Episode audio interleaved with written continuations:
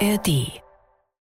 Wenn der Begriff Tour der Leiden irgendwo seine Gültigkeit hat, dann hier im Fegefeuer des Mont Ventoux. Jetzt richtet er sich auf und da ist er da. Tourfunk, der Radsport-Podcast der Sportschau. Mit einer Sonderausgabe. Herzlich willkommen am Ruhetag, der für uns gar kein Ruhetag ist, weil wir auch Termine haben. Äh, Fabian schwingt sich auf Rad. Wir treffen auch mal Fahrer im Hotel, auch mal ohne Mikrofon, um mal so ein bisschen zu schnacken. Deswegen haben wir gar nicht so wahnsinnig viel Zeit. Aber die, die wir haben, nehmen wir uns für euch, weil ihr uns ganz viele Mails geschickt habt an tourfunk.sportschau.de. Und wir haben ja versprochen, wir nehmen uns Zeit, um die schönsten und die am häufigsten gestellten Fragen zu beantworten. Und das machen wir in der euch bekannten Runde. Fabian Wegmann ist da, unser Fernsehexperte. Moin Moritz. Holger Gersker, unser Radioreporter. Guten Tag. Michael Ostermann von sportschau.de. Hallo. Und ich bin Moritz Kasserlet und ich freue mich über ganz viele Mails und möchte beginnen mit einer, die gar keine Frage hat, aber die ich so rührend fand und ähm, lese ich jetzt einfach mal vor. Liebes Tour-Team der Sportschau, seit anderthalb Wochen sitzen meine Frau und ich jeden Tag so zwischen 20 und 21 Uhr in einem Krankenhausbett und hören euren Podcast. Unsere neugeborene Tochter muss ja ein bisschen überwacht werden. Ihr Herzchen macht nicht ganz das, was es soll. Und das kleine Ritual macht es uns doch merklich leichter, nach einem anstrengenden Tag etwas runterzukommen. Besonderes Highlight ist natürlich, wenn die Herren vor dem Mikrofon Schlüsse ziehen, die ich selbst während meines Tickers-Lesens auch schon gezogen hatte. Vielen Dank für euren Beitrag, eine doofe Zeit etwas weniger doof zu machen. Beste Grüße aus Hamburg, Lukas und Katha und die kleine Efi. Herzlichen Dank für diese Mail. Alles, alles Gute für euch. Ähm, freut uns sehr, dass ihr uns geschrieben habt und wir wünschen euch nur das Beste. Also, das war jetzt mal eine, eine schöne Mail, mit der ich anfangen wollte. Und jetzt haben wir ganz viele Fragen bekommen. Die erste, äh, wie heißt der Reporter, der in eurem Trailer vom Fegefeuer des Mont Ventoux spricht? Also in unserem äh, Opener, so nennt sich das. Das ist der großartige Fritz Heinrich und äh, wir spielen euch diese Repo noch mal ein bisschen länger vor. Die ist nämlich vom Anstieg auf dem Mont Ventoux 1967. Und nun, meine Damen und Herren, beginnt der Kampf beim Aufstieg zum Mont Ventoux. Von 300 Meter Höhe geht es hinauf auf 1900 Meter. Das ist schon ein ganz gewaltiger Unterschied. 1600 Meter Höhenunterschied auf dieser 22 Kilometer Distanz. Und hier trennt sich bei brennender Sonne die Spreu vom Weizen. Wenn der Begriff Tour de France, Tour der Leiden irgendwo seine Gültigkeit hat, dann hier im Fegefeuer des Mont Ventoux. Es ist unmenschlich, was hier von den Fahrern verlangt wird. Aber sie fahren, fahren, fahren. Sie kämpfen sich Meter um Meter diese schmale, gebundene Asphaltband hoch. Serpentine um Serpentine mit verbissenen Gesichtern. Es ist wahrhaft eine Schinderei. Das war das Jahr 67 und ähm, das Jahr, in dem Tom Simpson gestorben ist. An jenem Tag, das passiert ja etwas später, ähm, ist dann auch Teil dieser Reportage von Fritz Heinrich gewesen. Die nächste Frage kommt von Jakob und Matthias. Kann Phil Bauhaus die Schlussetappe in Paris gewinnen? Ja, natürlich kann er das. Gar keine Frage. Ähm, aber äh, er wird es sehr, sehr schwer haben. Also ähm, klar, Jasper Philipsen hat die Etappe auch schon gewonnen. Er hat jetzt schon vier Etappen gewonnen und ähm, den gilt es zu schlagen. Also er war schon Zweiter, hat alle anderen schon mal hinter sich gelassen, bis auf ihn. Wenn er gewinnen will, muss er natürlich Philipsen hinter sich lassen. Ja, dann kommt eine Frage, die haben wir häufiger bekommen, unter anderem von Günther und von Steffen Neumann. In der Sprintwertung finde ich Phil Bauhaus trotz seiner mehrfach guten Platzierungen nur auf Rang 30 wieder. Das kann doch nicht sein, oder gibt es dafür eine Erklärung, Holger? Zwei gibt es. Er hält sich komplett aus den Zwischensprints heraus. Deswegen hat er da praktisch gar nicht gepunktet.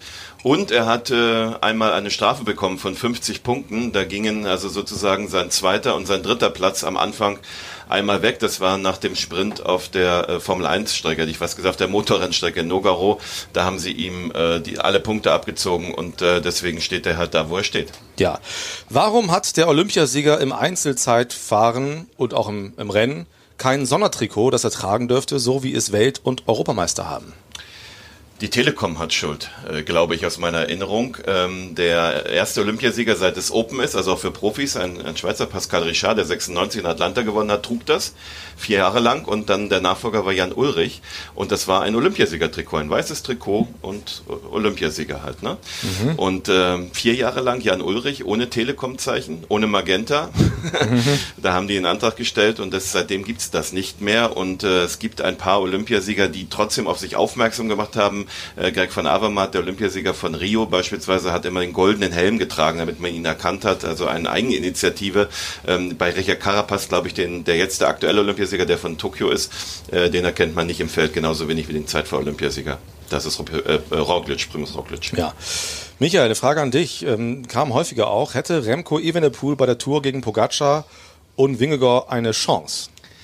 Ja, das ist äh, auch der Blick in die Glaskugel. Das wissen wir natürlich nicht. Ähm, aber Remco Wennepool äh, gehört ja zu den Wunderkindern in Anführungsstrichen im, im Radsport und äh, äh, Sudal Quickstep, seine Mannschaft, setzt alles auf, äh, auf ihn in den äh, kommenden Jahren und will ihn zum großen Rundfahrer ausbauen. Meines Wissens soll er nächstes Jahr hier zum ersten Mal in Frankreich starten und dann werden wir es sehen. Ich traue ihm das durchaus zu. Er hat äh, die Vuelta gewonnen, er ist Weltmeister.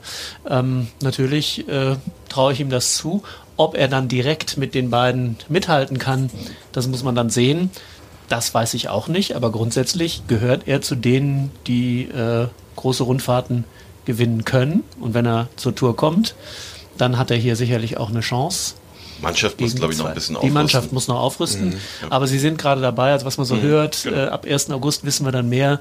Also Fabio Jakobsen wird definitiv nicht mehr dabei sein, der Sprinter.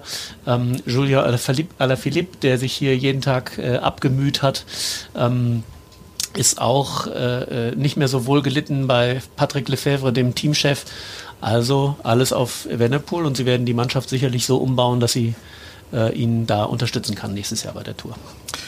Beliebte Frage geht äh, in Richtung der Farbe, der neuen Farbe des Sprinttrikots. Gefällt euch die? Nein. Nein, nein. Ach, äh, die, sie ist halt anders, ja. Ähm, ist halt die Farbe des äh, äh Hauptsponsors, der hat sie gewechselt. Ähm, ist ein dunkleres Grün jetzt? Ist ein dunkleres Grün, klar, sie leuchtet nicht so. Äh, die Farbe an sich finde ich gut, aber äh, sie ist halt nicht so gut zu erkennen. Sagen wir es mal so. Und ähm, das ist natürlich ein bisschen schade. Also stylisch finde ich das schon schöner als das knallige Froschgrün, aber es ist in der Tat so, dass man äh, sich schwerer tut, den äh, Fahrer zu erkennen. Aber ähm, ich habe so ein ähnliches Trikot zu Hause. Es ist nicht das äh, Grüne, aber deswegen gefällt mir das schon ganz gut. Fabian, wie viele Motorräder sind insgesamt bei einer Etappe unterwegs? Also da gibt es ja viele, da gibt es äh, Medien, also Kamera, Männer und Frauen, Fotografinnen und Fotografen. Genau. Ähm, ja, eine ganz genaue Zahl habe ich jetzt nicht, aber ich weiß, ähm, also es sind dieses Jahr auf jeden Fall acht Motorräder da dabei, die Interviews machen. Also ich, da hatte ich mit Jens Vogt gesprochen. Ähm, das sind mittlerweile acht. Dann gibt's äh, fünf Motorräder, die eine Kamera dabei haben. Dann gibt's auf jeden Fall ähm, drei Regulatoren auf jeden Fall hier bei der Tour. Ähm, und dann haben wir noch eine Menge ähm, Fotografen, da kann ich gar nicht genau sagen, wie viele das ist, sind, plus dann nochmal welche, die halt vor und dahinter fahren, ähm, Polizei. Also da kommt man mit Sicherheit auf 30, 40, würde ich sagen. Mhm. Und seit Samstag sind die Motorräder ja ein großes Thema, ne? Und seit dem, seit dem Verlauf da. Genau. Dann kam eine Frage, Frage an uns als ARD. Ähm, wir hatten ja anfangs dieser Tour die Schwierigkeit mit dem Team Bahrain Victorious. Es gab einen Beitrag in der ARD über dieses Team und über die Doping-Ermittlungen der vergangenen Jahre und daraufhin haben wir zumindest für ein paar Tage keine Interviews bekommen. Also das betraf dann Phil Bauhaus und auch Nikias Arndt.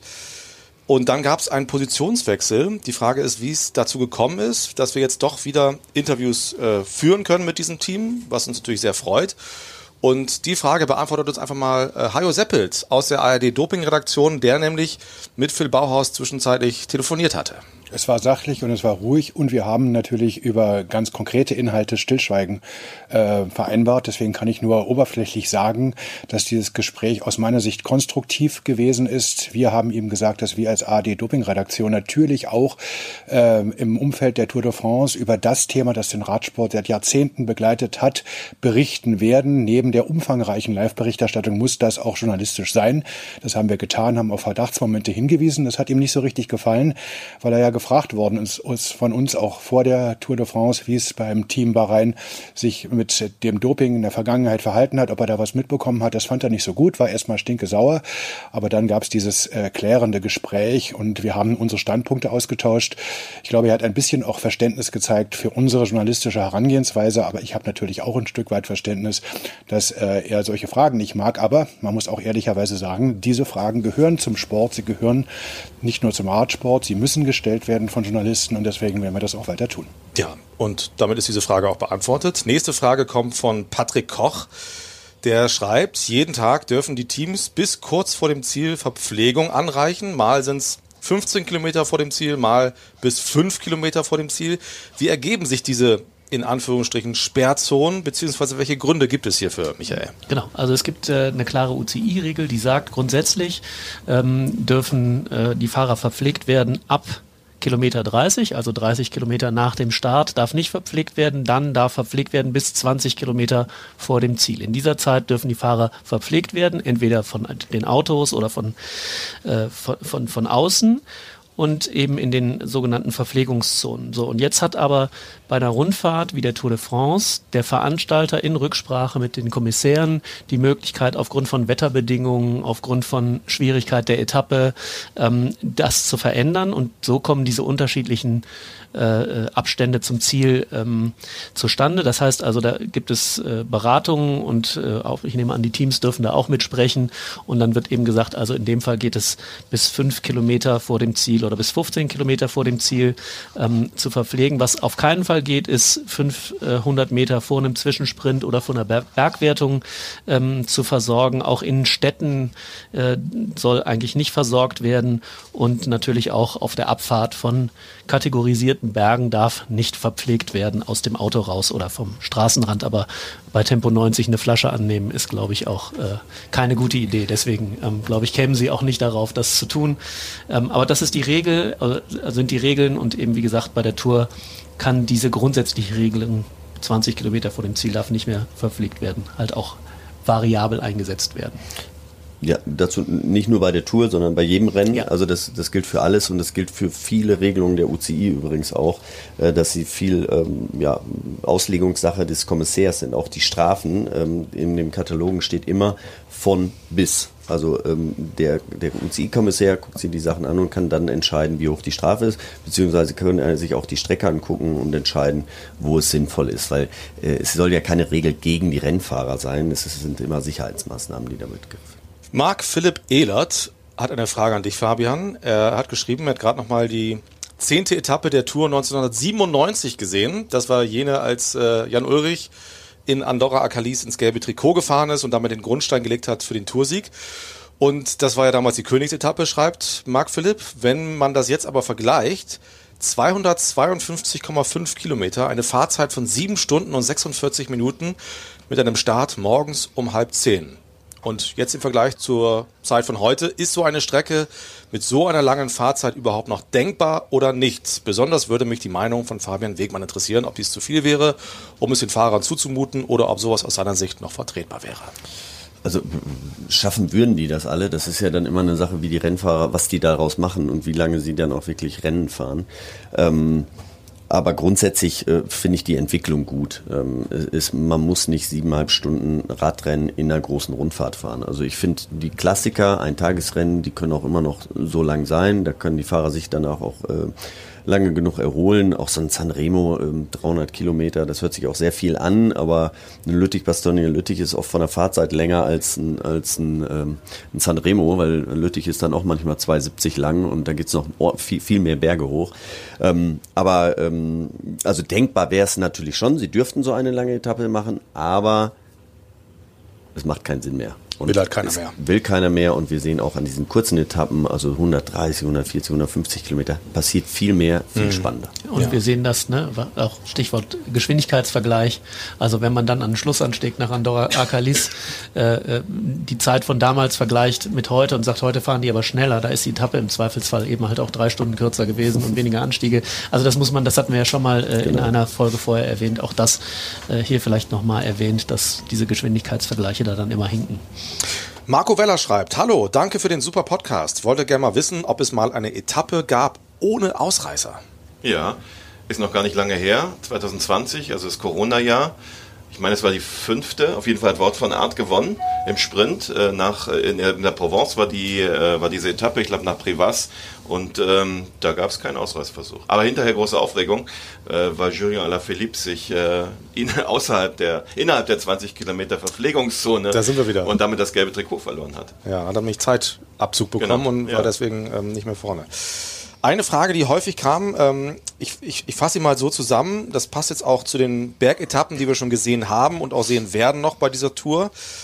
Wenn jetzt beispielsweise Sepp Küß speziell für Jonas Wingegor an einem Berg Tempo fährt, wieso ist diese Hilfe speziell für Wingegor und nicht zum Beispiel auch für Pogacar, weil im Endeffekt fährt er ja für beide Tempo. Ähm, ja, natürlich, fährt er- also den Windschatten haben beide gleich, das ist klar, aber es ist äh, einmal die Psychologie, die da eine, äh, eine Rolle spielt, ähm, dass ich halt meinen Teamkollegen noch vor mir habe, den ähm, an meiner Seite habe und ähm, sobald was passiert, also man hat ja trotzdem einen Windschatten. Wenn jetzt ähm, Pogacar attackiert, Wingegaard hat noch einen Helfer dabei, mit Sepp Kass zum Beispiel. Äh, Pogacar macht ähm, 30, 40 Meter Vorsprung und äh, Sepp Küss fährt hinterher, dann natürlich hilft der Windschatten auch berghoch. Das ist gar keine Frage. Natürlich, je steiler es ist, desto weniger wird das, aber ähm, es hilft auf jeden Fall. Ja, dann ähm, kann man daran anschließen die Frage, die passt irgendwie auch dazu. Gibt es Teams, die sich für eine Tour oder auch für einzelne Etappen zusammentun, um Symbiosen einzugehen? Also gibt es solche Absprachen oder ist es im Fahrerfeld verpönt? Naja, also Absprachen, ähm, es gibt gleiche Interessen und dann eben halt auch äh, Koalitionen, würde ich das jetzt mal nennen. Also ich mache mal ein einfaches Beispiel. Bei einer Sprintetappe, wenn da fünf Mannschaften sind, die einen Sprinter äh, dabei haben, der sich ausrechnet, er kann hier um den Etappensieg mitfahren, dann arbeiten die natürlich zusammen, um eine eventuelle Fluchtgruppe eben auf äh, kurze Distanz zu halten oder wieder einzusammeln. Ähm, und dann schicken diese Teams äh, einzelne Fahrer vor, um eben äh, hinterherzufahren und das machen sie dann auch gemeinsam. Und äh, es gibt natürlich auch Fälle, wenn jetzt zum Beispiel zwei Ausreißer vorne sind und der eine kann ins gelbe Trikot fahren und der andere kriegt dann möglicherweise den Etappensieg, ich will nicht sagen geschenkt, aber dann sagen die irgendwie, pass auf, du die Etappe, ich gelb, dann sind wir, sind wir zufrieden. Das muss nicht so sein, das kann aber sein, das hat es auch schon gegeben. Ähm, also gemeinsame Interessen, Koalitionen, möglicherweise auch mal eine Absprache im Sinne von, äh, also ja, also Vielleicht auch mal eine ne? Freundschaft wie Garen Freundschaft, Thomas genau, für Mike ist, äh, Cavendish auf der letzten Etappe des Giro, der Beispiel einfach mal den Sprint vorbereitet Genau, hat. sehr gutes Beispiel auch, äh, genau, diese Etappe. Also da ist dann ein Freundschaftsdienst für den großen Mark Cavendish gewesen. Also das gibt sicherlich, aber jetzt nicht, dass sie sich vor der Tour absprechen und sagen, irgendwie hier, wir haben gemeinsame Interessen, wir machen das jetzt äh, gemeinsam für das und das Ziel. Das sicherlich nicht. Das ergibt sich, glaube ich, Ja. immer äh, bei den einzelnen Etappen aus der Rennsituation. Aber manchmal ist das gemeinsame Interesse ja auch offensichtlich und da Genau. braucht man keine Absprache zu treffen, dann ist klar, worauf es hinausläuft. Philipp aus Dortmund ähm, möchte gern einem was überfahren über den Tagesablauf eines Fahrers. Ich glaube, Fabian, das könntest du am besten ähm, mal beschreiben, wie so das Ganze drumherum funktioniert. Wann steht man auf? Wann geht's zum Frühstück? Und dann äh, schreibt er noch, finde ich ganz spannend, packen die Fahrer jeden Morgen Schlafanzug, Zahnbürste, Handy, Ladekabel und was man sonst noch so dabei hat in ihren Koffer und dann abends wieder alles aus? Oder wird ihnen alles abgenommen von ihren Teams? Nein, soweit ist es noch nicht. Also Sie müssen Ihre Zahnbürste schon selber in den Kulturbeutel packen. Und Wenn Sie eine haben. Kultur, wenn Sie einen haben, den Kulturbeutel dann auch selber in die Tasche. Und dann müssen Sie die Tasche auch noch zumachen und dann vor die Tür stellen. Mehr brauchen Sie da nicht machen. Ähm, ja, ansonsten, wie sieht so ein Tagesablauf aus? Ähm, Die schlafen ähm, grundsätzlich so lange, wie sie können und wie sie dürfen. Wie sie, ne? also man muss dann zurückrechnen vom Start, einmal gucken, anderthalb Stunden vor Start da sein. Mindestens drei Stunden vor Start sollte man auch fertig gefrühstückt haben. Ähm, und dann ist halt die Frage, wie weit ist die Distanz vom Start oder vom, vom Hotel dann zum Start. Und dann so rechnet man halt runter. Und der eine, selbst wenn man äh, rein theoretisch erst um 10 Uhr losfahren würde vom Hotel, dann schläft der eine halt bis neun und der andere schläft aber nur bis sieben, weil er immer so lange äh, wach ist, also ne? äh, oder so früh aufsteht, sagen wir es mal so. Dann ansonsten nach dem Rennen, äh, genau, dann fahren sie zum Rennen, fahren das Rennen, bereiten sich halt vor, fahren das Rennen, zurück in den Bus, duschen erstmal im Bus oder müssen halt zur Dopingkontrolle oder müssen Pressekonferenz gehen, was auch immer. Ähm, dann wird im Bus auch schon gegessen, ähm, dann werden Sachen vorbereitet. Dann fahren sie ins Hotel und dann gibt es erstmal eine Massage. Und dann gibt es äh, was zu essen. Und auch während der Massage essen sie schon, äh, trinken sie äh, kohlenhydratreiche äh, Getränke. Ähm, ja, dann gibt es Essen und dann können sie ins Bett gehen, wann sie wollen. Ja. Wir machen mal weiter. Wir haben nämlich nicht so wahnsinnig viel Zeit, aber ich möchte die Mail von Marc aus der Schweiz lobend erwähnen. Er schreibt, ich äh, verfolge die Tour seit Jahren immer auf dem ersten, also im ersten.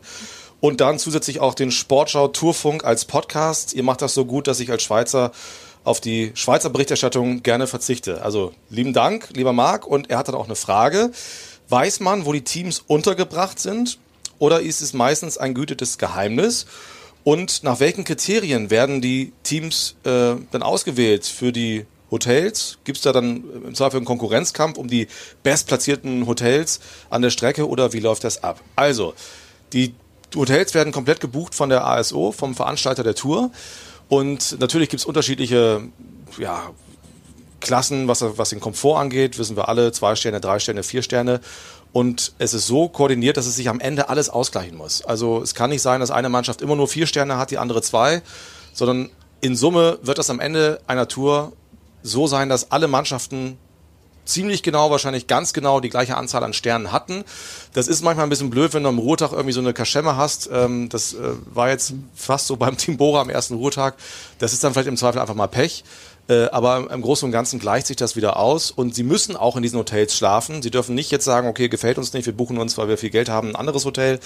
Ähm, sie müssen in den von der ASO gebuchten Hotels schlafen, weil sich das am Ende einfach alles wieder ausgleicht. Früher war das sehr öffentlich.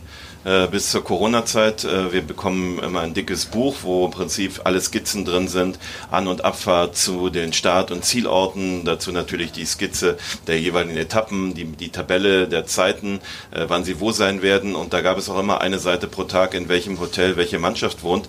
Das hat man dann, weil es aber keinen Sinn gemacht hat, in der Corona-Zeit weggelassen. Wir durften ja ohnehin nicht zu den Fahrern. Das ist auch nicht wieder eingeführt worden. Das heißt also, es ist auch für uns jetzt nicht mehr so einfach, einfach mal am Abend zu sagen, es ist jemand verletzt. Wir fahren da mal hin, weil wir vielleicht noch mit dem kurz sprechen müssten vor dessen Abreise oder so. Das funktioniert leider nicht mehr so einfach. Ja, da standen dann waren da echt so Listen drauf, Zimmer 107 Lance Armstrong und dann wusste jeder, wo der, wo der pennt. Ja, ganz so die Zimmernummer nicht. Die Doch, habe ich teilweise gesehen. Also in, in, dem Buch nicht, nein. Nee, im Buch nicht, aber im Hotel selbst. Im Hotel selbst. Also im, im Aufzug oder so waren dann die Listen der Fahrer. Im Hotel dann, genau. Ist natürlich total irre eigentlich, ne? aber ähm, so war das. Ja, mit Datenschutz war damals noch nicht ganz ja. so weit. Ja, oder sagen wir mal, der Anti-Doping-Kampf war vielleicht wichtiger als der der Datenschutz. Ja, aber auch die Privatsphäre war, wurde nicht so geachtet, ne, der Fahrer. Ja. Also da konnte auch jeder, ähm, konnte, man hat auch wenn mit der Mannschaft noch gewohnt, oder? Es ist auch genau, es war, war ja nicht so, dass die äh, exklusiv dann unbedingt ja. ähm, gebucht sind, die Hotels, sondern wenn man da zufällig auch drin war, war man im Aufzug und hat gesagt, oh, dann Lance, ja, dann ja. gucken wir doch mal vorbei. Ja, ja. das kann passieren. Um es nochmal ganz deutlich zu sagen, also kein Fahrer darf außerhalb dieses vom Organisator gebuchten Hotels schlafen. Keine Sonderbehandlungen das Team Sky hatte ja mal so Ideen mit Motorhomes, eigene Matratzen, äh, vor, dem, vor dem Hotel, alles verboten worden. Da gab es die Nachfrage auch, was, was uns angeht. Wie und wo schlaft ihr als ARD-Team? Das ist auch relativ einfach zu beantworten. Der saarländische Rundfunk hat ja den Hut auf in der ARD, was die Berichterstattung über die Tour angeht. Der bucht die Hotels für uns und die sind auch gemischt. Also ähm, manchmal ist es ein ruhiges, kleines Bed and Breakfast, manchmal ist es eine Hotelkette. Also Manchmal fährt wie heute früh um sechs das erste Motorrad durchs Bett. Ja, gefühlt, weil wir an der Hauptstraße, der Hauptstraße. wohnen. Also auch da von bis. Ne? Ähm, also wir wohnen nicht, wir schwelgen nicht im Luxus, das kann ich euch sagen. Äh, manchmal haben wir mehr Glück, manchmal weniger, aber es ist ja meistens auch nur für eine Nacht und das ähm, geht dann schon. Nächste Frage kommt, auch die kam häufiger. Die Fahrer trinken und essen während der Etappe viel. Wie erleichtern sie sich während der Etappen? Kann man, glaube ich, leicht und kurz beantworten. Ja, sie halten an und ähm, machen das dann.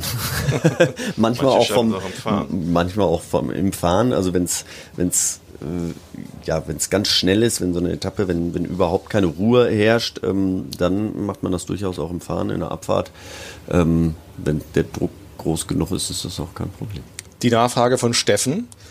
Wie machen das die Frauen bei der Tour de Femme? Ja, äh, die Mach's lassen, kurz bitte, Michael. Bitte? Mach's kurz. die lassen manchmal einfach laufen, aber natürlich, wenn es eine ruhigere Rennphase ist, äh, die müssen dann ein bisschen ins Gebüsch gehen. Ähm, also das geht dann durchaus auch. Aber ich glaube, die Männer lassen auch manchmal laufen. Das, äh, glaube ich, gibt es schon auch. Ja, ähm, also eigentlich nicht, weil das ist dann, ähm, nein, weil das ähm, ist ja auch nicht sehr hygienisch und man dann, äh, wenn man dann länger fährt und die Hitze dazu kommt, ähm, dann, also einen wunden Hintern will keiner haben. Das ist, das ist nicht so schön. Ähm, wenn, wenn jetzt eine Regenetappe ist, ich habe von, von Fahrern das mitge, ich habe das in meinem Leben nie gemacht. Ich, für mich wäre das überhaupt nicht äh, denkbar gewesen. Ähm, ich habe das gehört, dass, äh, dass welche gemacht haben. Ja, Ja. jeder so wie er. Es gab, es gab Fra Fragen zu Bora Hansgrohe, zum Beispiel von Tobias. Der fragt sich immer noch, warum das Team Bora Hansgrohe Emanuel Buchmann so verschlissen hat. Ein Top-10-Ergebnis wurde hergestenkt. Wie seht ihr das? Ähm, ja, also das, das Team Bora ist ja mit einer klaren Ansage hier nach Frankreich gekommen und hat gesagt, äh, wir wollen äh, eine Etappe gewinnen und wir wollen aufs Podium. Und dieser Podiumskandidat war von Anfang an Jai Hindley. Und sie haben natürlich versucht, Emanuel Buchmann so lange wie möglich auch äh, in, in Reichweite zu halten, ähm, weil das natürlich taktische Möglichkeiten eröffnet. Aber es war von Anfang an klar, dass Buchmann wahrscheinlich der einzige Fahrer ist, der im Hochgebirge an der Seite des Kapitäns arbeiten kann. Ähm, ich glaube, man darf sagen, Patrick Konrad und Bob Jungels haben vielleicht auch nicht ganz die Erwartungen erfüllt, die man an sie hatte bislang, so dass Buchmann eben derjenige war, der sehr Sind früh aber auch beide in Giro d'Italia gefahren. ja, ja, genau. Also das ähm, äh, spielt sicher auch eine Rolle und man hat eben halt auch noch einen Sprinter mitgenommen, um äh, für, für in den Sprints eine Rolle zu spielen. Das ist auch nicht so aufgegangen, wie man sich das vielleicht erhofft hat. Also lange Rede, kurzer Sinn.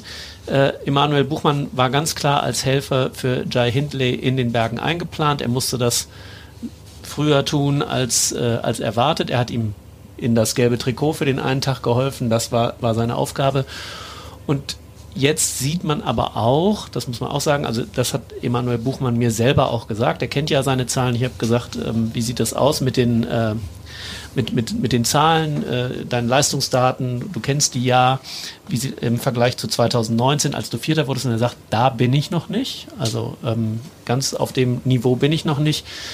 Insofern hat er sich selber auch in diese Helferrolle äh, gebracht und dann ist der Rennverlauf eben so, wie er ist. Und wenn, sie es, wenn es möglich gewesen wäre, weniger Zeit zu kassieren für Emanuel Buchmann und dass er dann noch unter die Top Ten fährt, hätten sie es sicherlich wahrgenommen. Aber die erste Aufgabe war, Jai Hindley zu unterstützen, so lange wie es geht. Und dann lässt er natürlich auch Minuten liegen, einfach. Wir haben ähm, nicht mehr viel Zeit, weil Holger hat gleich einen Termin. Deswegen eine letzte Frage an Holger, bevor wir ihn verabschieden. Wir können auch einen Tick weitermachen. Viele Fragen gingen äh, in die taktische Ausrichtung zu Bora Hansgrohe. Das schließt da an. War es ein Fehler hier, sich auch auf die Sprints zu konzentrieren oder hätte Bora ähm, rigoros sagen müssen, wir gehen komplett aufs Gesamtklassement und haben dafür mehr Helfer in den Bergen? Da kann ich ja gleich äh, anschließen. Sie haben auf Sam Bennett gesetzt, schlicht und ergreifend als Sprinter und mit dem Ziel, eine Etappe zu gewinnen. Der ist einer der Weltbesten und normalerweise ist das ein schlauer Plan mit Marco Halle als Anfahrer und, und Danny Van Poppel dann als äh, Edelanfahrer. Das ist eigentlich ein Plan, der hätte aufgehen können. Sam Bennett kam nicht in Form. Dann hat man gesagt, okay, wir nehmen einen jungen Sprinter mit, Jordi Mös, der hier lernen soll. Und die Alternativen, das hat Michael gerade gesagt. Äh, Igita kam auch nicht in Form als guter Kletterer. Max Schachmann, drei Wochen nach all seinen Problemen, den will man jetzt behutsam aufbauen, das kann ich verstehen. Vlasov ist raus aus dem Giro mit Corona, der soll sich auf die Vuelta vorbereiten. Das hätte das gleiche Ergebnis gegeben, vielleicht wie mit Jungels und mit Konrad. Und das gilt auch für Lennart Kemner, den man auch nicht verheizen kann hier. Und so ist es halt, wie es ist. Es ist halt, wie es ist. Holger muss los, er hat nämlich Termin, auch wenn wir Ruhetag haben, hab's eingangs schon erwähnt. Danke, dass du dabei warst, Holger. Wir hören uns morgen wieder nach dem Zeitfahren, da sprechen wir wieder ausführlich. Tschüss. Ähm, es gibt noch eine Frage und ein Gedankenspiel von Nico. Könnte ein Pogacar, der nicht auf GC fährt, also auf die Gesamtwertung, aufs grüne Trikot fahren? Er ist ja ein relativ guter Beschleuniger, aber halt kein Sprinter. Ähm, der kann eigentlich alles, kann man glaube ich ja, sagen. Ne? Natürlich, man kann natürlich über äh, Etappensiege natürlich äh, auch viele Punkte holen, aber die Etappen, die Pogacar gewinnen kann, da gibt es meistens nicht so viele wie auf den Etappen, die er gewinnen kann. Also Sprintankünfte gibt es 50 Punkte und an den Bergankünften gibt es nur 30. Dementsprechend müsste er natürlich viel mehr ähm, von diesen ähm, Etappen gewinnen und die Zwischensprints auch. Ähm, rein theoretisch ja, aber äh, warum? Ja. Gab schon mal einen Fahrer, der sowohl Grün als auch das Bergtrikot gewann? Ja. Im selben Jahr sogar Eddie Merckx einmal in den 60ern und später, aber nicht im selben Jahr, äh, Jalabert. Der hat auch mal das Bergtrikot und einmal das grüne Trikot ähm, genau. geholt, aber eben nicht im selben Jahr. Wäre das heutzutage noch möglich, fragt Nico auch noch. Ähm, in Klammern klar. vielleicht Wort, Wort von, Art. von, Art. Genau. So, danke. er hat den Namen schon mitgeliefert. Ja, okay. Ja, Nico, wäre möglich. Frage beantwortet. Ich hätte ein paar Geldfragen an euch, schreibt äh, Jörg aus Gelsenkirchen. Wenn ich ein schwerer, nee, nicht ein schwerer, sondern ein schwer reicher Krypto-Bro wäre, wie viel Geld müsste ich in etwa anlegen, um ein neues Team zu bilden, das dann circa zehn Jahre die Tour mitfahren könnte? Am liebsten mit Fabian Wegmann als Teamchef. Das ist unbezahlbar. Also, so, manche Dinge sind mit Geld nicht zu bezahlen. Nur mit Charme. Ähm, ja, also, also man kann ja nicht von jetzt auf gleich einfach ein Team machen. Man braucht ja eine World Tour Lizenz. Das ist das Problem erstmal. Also, also es geht in die Frage und die kam auch häufiger, was, was so das Budget äh, eines World Tour Teams ist ungefähr. Ne? Das ist ja ungefähr die Frage. Ja, also ähm, da kann man sagen, äh, ich sag mal, zwischen ähm, 16, 17 und äh, 40 Millionen. Ja. Und so weit dann, geht das auseinander. Ja, und das sieht man dann ja leider auch oft an den Ergebnissen. Also bei dieser Tour ist es sehr ausgeglichen, finde ich, aber andere große Rennen gewinnen oft dieselben Teams, die dann äh, eben auch viel Geld haben. Ne? Also Jumbo ist eine Ineos. Jumbo, UAE, UAE, UAE ja. äh, Jumbo und Ineos, das ja. sind die, ähm, die eigentlich ganz vorne mitspielen. Genau, und äh, Ralf Denk übrigens sagt, der Abstand zwischen diesen Teams, die wir jetzt gerade genannt haben, und den, sagen wir mal, normalen Teams, so wie er, äh, ist 3 zu 1, was das Budget angeht. Ja. Also ähm, ob, das ob, das so stimmt, so ist, weiß, weiß ich, ich, jetzt auch nicht, auch nicht aber weil dann, wenn man wenn man es konkret nachfragt, wie ist wie hoch ist denn das Budget, dann sagt er das natürlich nicht. Aber ähm, ja, das ist halt das, was er sagt und man muss vielleicht auch noch erwähnen, äh, auch Saudi-Arabien, die ja sehr stark in den Sport äh, insgesamt investieren. Also im Fußball äh, sind die Schlagzeilen ja jeden Tag da, aber sie sind auch schon im Radsport vertreten. Bei, mit Al-Ula. Al genau. Das ist die Tourismusbehörde, äh, wenn ich jetzt mal sagen, oder der mhm. Tourismusverband äh, in Saudi-Arabien. Ähm, aber es gibt eben halt auch äh, Berichte und Gerüchte, die noch nicht bestätigt werden, dass äh, sie in das Team Jumbo Visma investieren wollen, weil Jumbo angekündigt hat, dass eine Supermarktkette in, in den Niederlanden angekündigt hat, ihr Engagement spätestens Ende 2024 auslaufen zu lassen. Und Saudi-Arabien steht vor der Tür und das bedeutet viel Geld. In, im System, mhm. aber eben für ein Team und dann geht es im Zweifelsfall noch weiter auseinander, diese Schere. Das äh, Weiß man jetzt noch nicht, aber das äh, ist sicherlich ein großes Thema im, äh, im Radsport im Moment. Da werden wir auch in den nächsten Tagen bei sportschau.de und auch in, im ersten drauf eingehen. Ja, Konstantin von Rundstedt hat sich ähm, das auch gestellt, diese Frage. Ähm, dann geht es noch weiter von Jörg. Wie viel verdienen die Durchschnittsfahrer in etwa und wie viel die Stars wie Pogacar, Vinegar oder Van Art? Müsste man so mal fragen. Ich glaube, wir bekämen keine Antwort, so, aber das nee, geht schon so, in die Millionen, ne? Äh, ja, äh, Wingegar und so, das geht auf jeden Fall in die Millionen. Ähm, also ähm, auch wohl zwei oder drei Millionen, was die verdienen. Aber das ist ja ähm, bei weitem nicht, was der Durchschnitt dann verdient. Also grundsätzlich ein ähm, Neoprofi kriegt um die 50.000 Euro. Und ich sage, denk mal so, der Durchschnittsfahrer hier bei der Tour, der wird so mit 100.000 Euro nach Hause. Plus im Jahr. Plus die Prämien dann oder ist das dann schon mit drin? Ja, Prämien kommen natürlich dazu, mhm. ähm, aber da muss man auch sagen, die sind nicht sehr hoch äh, ja. äh, insgesamt. Also ähm, wenn du in einem Team bist wie Jumbo Wismar und dann die Tour wie letztes Jahr gewinnst und ganz viele Etappen dazu und noch das grüne Trikot dazu, dann kommt da schon mal eine ordentliche Summe zustande. Dann kann da schon mal ähm, 50, 60.000 Euro bei rumkommen. Ähm, aber ähm, also ich bin auch schon mal aus Natur raus mit 1000 Euro. Und das ist dann für drei Wochen Arbeit nicht ganz so ja. viel. Das ist richtig. Es gab sehr viele technische Fragen. Da bist du natürlich ein super Ansprechpartner, Fabian. Es geht einmal um die Asphaltfrage. Ähm, das Phänomen ist mir als begeistertem Rennrad-Hobbyfahrer bekannt, schreibt Alexander aus Stolberg im Rheinland. Es gibt Straßen, auf denen es rollt und Straßen mit gleicher Steigung, gleichen Windverhältnissen und so weiter, auf denen die Fahrt zum gefühlten Kraftakt wird. Es hat also etwas mit der Oberflächenbeschaffenheit zu tun.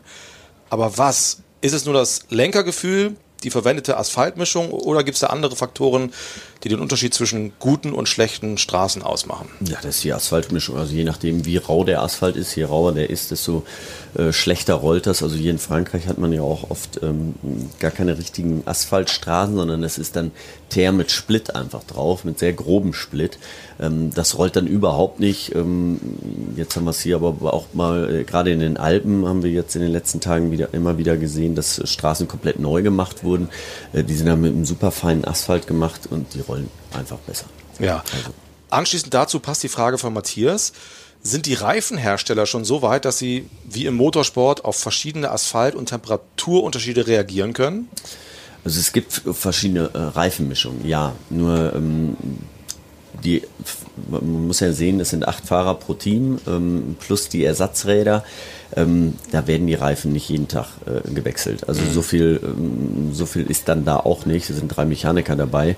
Ähm, die können nicht jeden Tag äh, 50 Satz ähm, oder 50 Laufräder äh, neu bereifen und hoffen, dass dann die Wettervorhersage auch stimmt. Denn auch, ähm, das haben wir in den letzten Tagen gesehen, es kann mal 30 Grad werden, dann, äh, dann regnet es auf einmal, dann hat es nur noch äh, 15 Grad und dementsprechend ähm, es ist ja nicht immer die gleiche Grundvoraussetzung in einer Etappe gegeben. Mirko und Sven aus Hannover sind offenbar echte Ästheten. Sie fragen, warum sind die Transponder an den Rädern vorne rechts an der Gabel montiert? Wir finden, das sieht blöd aus und passt häufig nicht ins Bild der schönen Räder. Hat das einen technischen Grund oder gibt es einfach keine elegantere Lösung? Nee, da sind sie halt gut angebracht. okay. ja, das ist das Einfachste. Man kann dann einen Schrumpfschlauch drüber machen, dann wird das heiß gemacht und dann äh, hält der da oben auch. Ja. Und ums Oberrohr oder Unterrohr oder so, da ist das nicht so einfach. Florian Genau möchte, kommt aus Hessen, liebe Grüße, möchte ein bisschen was wissen über Richtwert Watt. Es wird viel über Wattwerte gesprochen. Er fragt als Laie, sagt, er kann wenig damit anfangen. Wie ist der Richtwert zu verstehen? Hat jeder Fahrer seinen individuellen Watt-Durchschnittswert? Unterscheidet sich der Wert je Etappe? Wie viel Watt treten die Fahrer beim Sprintfinale und Bergetappen? Und kann man die Wattwerte überhaupt pauschalisieren? Was hat es mit dem Watt auf sich?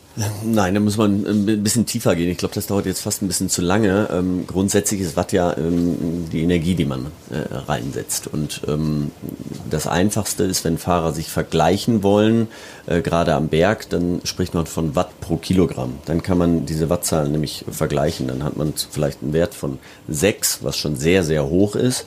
Aber dann kann man sagen, okay, ich trete 6 Watt pro Kilogramm. Dementsprechend muss ein leichterer Fahrer viel weniger treten, ein schwererer Fahrer mehr. Dann kann man das aber vergleichen. Wenn beide 6 Watt pro Kilogramm fahren, können sie auch nehmen, kann der 60 Kilogramm schwere neben dem 80 Kilogramm schweren fahren. Das ist dann kein Problem. Beim Sprint zählen dann vor allen Dingen aber die Maximalwerte. Denn da geht es dann äh, natürlich auch ums Gewicht, um wie aerodynamisch der Fahrer ist. Aber da ist natürlich auch wichtig, dass man hohe Zahlen tritt. Und ähm, also in so einem Massensprint können durchaus Wattzahlen von 1500 erreicht werden. Und wir machen noch ein bisschen Werbung. Wir haben nämlich eine Mail bekommen äh, aus Winterberg. Ähm, ich muss mal ganz kurz gucken, ob es hier irgendwo einen Namen gibt dazu. Ne, ich glaube nicht, aber egal. Hallo zusammen. Erstmal ein großes Kompliment für euren Podcast und die Übertragungen. Sehr kurzweilig und informativ. Freue mich immer auf die Folgen. Ah, schreibt Thorsten. Ich nutze mal diese Mail, um ein bisschen Werbung für das Dach der Deutschlandtour in Winterberg zu machen. Fabian ist ja im Thema. Ja. Vielleicht könnt ihr am Ruhetag ein bisschen Werbung machen für unser kleines, aber feines Jedermann Bergzeitfahren welches drei Wochen nach der Deutschlandtour stattfindet im Rahmen der Sauerland-Rundfahrt. Das ist ein Bundesliga-Rennen. Mittlerweile zum 29. Mal veranstalten wir dieses Bergzeitfahren vom Skiclub. Lieber Thorsten, haben wir hiermit gemacht. Ich wünsche euch viel Spaß und viel Erfolg mit dieser Veranstaltung. Wir freuen uns auf Winterberg, kommen sehr gerne mit der Deutschlandtour zu euch. Ja, auf jeden Fall. Ja, da, da freue ich mich auch schon drauf. Aber es gibt noch eine Frage, die äh, uns gestern noch erreicht hat, ja. ähm, die du, glaube ich, noch nicht mit auf dem Zettel hast, weil ich ja so ein bisschen dieses Mailfach auch äh, unter Kontrolle habe. Du hast die, du kriegst die Flut ab.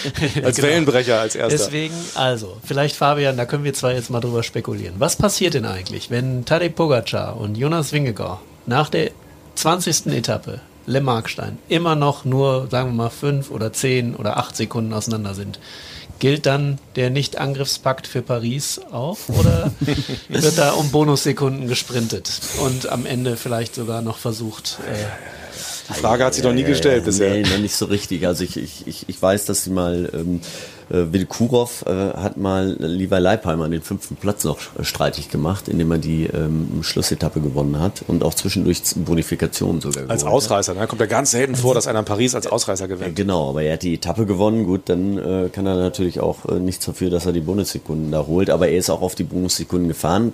Da ging es allerdings auch nicht um den Sieg, sondern da ging es um Platz 5. Ähm, normal sagt man, dass nicht mehr angegriffen wird. Und äh, es wird dann auch schwierig sein. Also ich würde sagen, so ein Wout van Aert, der wird das schon verhindern, dass ein Pogacar ähm, oder auch ein äh, Laporte, äh, die werden dann noch da mitsprinten und probieren die Sekunden dann wegzuholen. umgekehrt? Wenn es so wäre. Ich glaube nicht, nein. glaubst du nicht? So, was glaubst du? Ähm, ich bin gar nicht sicher. Also am Ende ist es dann eben die Frage, zieht man es durch? Wir haben ja einmal diese knappe Entscheidung gehabt mit acht Sekunden zwischen äh, Greg LeMond und Gut, äh, aber das war ein Laurent Zeitfahren, Fignon. ne? Das war beim Zeitfahren am letzten Tag in Richtig, Paris. das ist ja was ähm, anderes. das ist was anderes. Also, Ich bin mir sicher, also wenn es nach der Etappe am Mittwoch immer noch so ist, wird diese Frage aufkommen, bin ich sicher. Aber ich glaube auch, also ich, wie, wie ich beide auch nah wahrnehme als große Sportsmänner, es ist ja wirklich ein sehr faires Duell, muss man sagen. Muss man Geprägt von großer Wertschätzung gegenseitig. Ähm, ich glaube, das Thema wird aufkommen, aber ich glaube auch, was Fabian sagt, ist, es ist ein ungeschriebenes Gesetz und das steht da einfach wie gemeißelt und das wird's, daran wird nicht gerüttelt, glaube ich. Wenn es so ist, dann werden wir es sehen. ja. Das waren ähm, viele Fragen, die wir euch beantwortet haben. Wir konnten nicht alle machen. Es war einfach so unfassbar viel. Äh, viele sind aber mehrfach gekommen und die hatten einen Vorzug. Vielen lieben Dank, ähm, dass ihr uns diese Fragen gestellt habt, dass ihr uns so treu folgt bei dieser Tour, nicht nur bei dieser Tour, sondern auch darüber hinaus. Und es macht ganz großen Spaß, hier nach jeder Etappe zusammenzukommen in dieser kleinen Runde und über diese Tour zu sprechen, die uns allen so viel Freude macht. Und das geht morgen mit dem Zeitfahren schon weiter. Und danach reden wir wieder hier in dieser Runde. Dann auch wieder mit Holger, der schon weg ist. Ich danke dir, Fabian und Michael, dass ihr Zeit hattet heute am Ruhetag und äh, wünsche euch jetzt noch ein paar schöne Stunden. Danke, ebenso. Danke. Auch. Bis morgen. Bis morgen. Tschüss. Wenn der Begriff Tour der Leiden irgendwo seine Gültigkeit hat, dann hier im Fegefeuer des Mont Ventoux. Jetzt richtet er sich auf. Und da ist er da. Tourfunk, der Radsport-Podcast der Sportschau.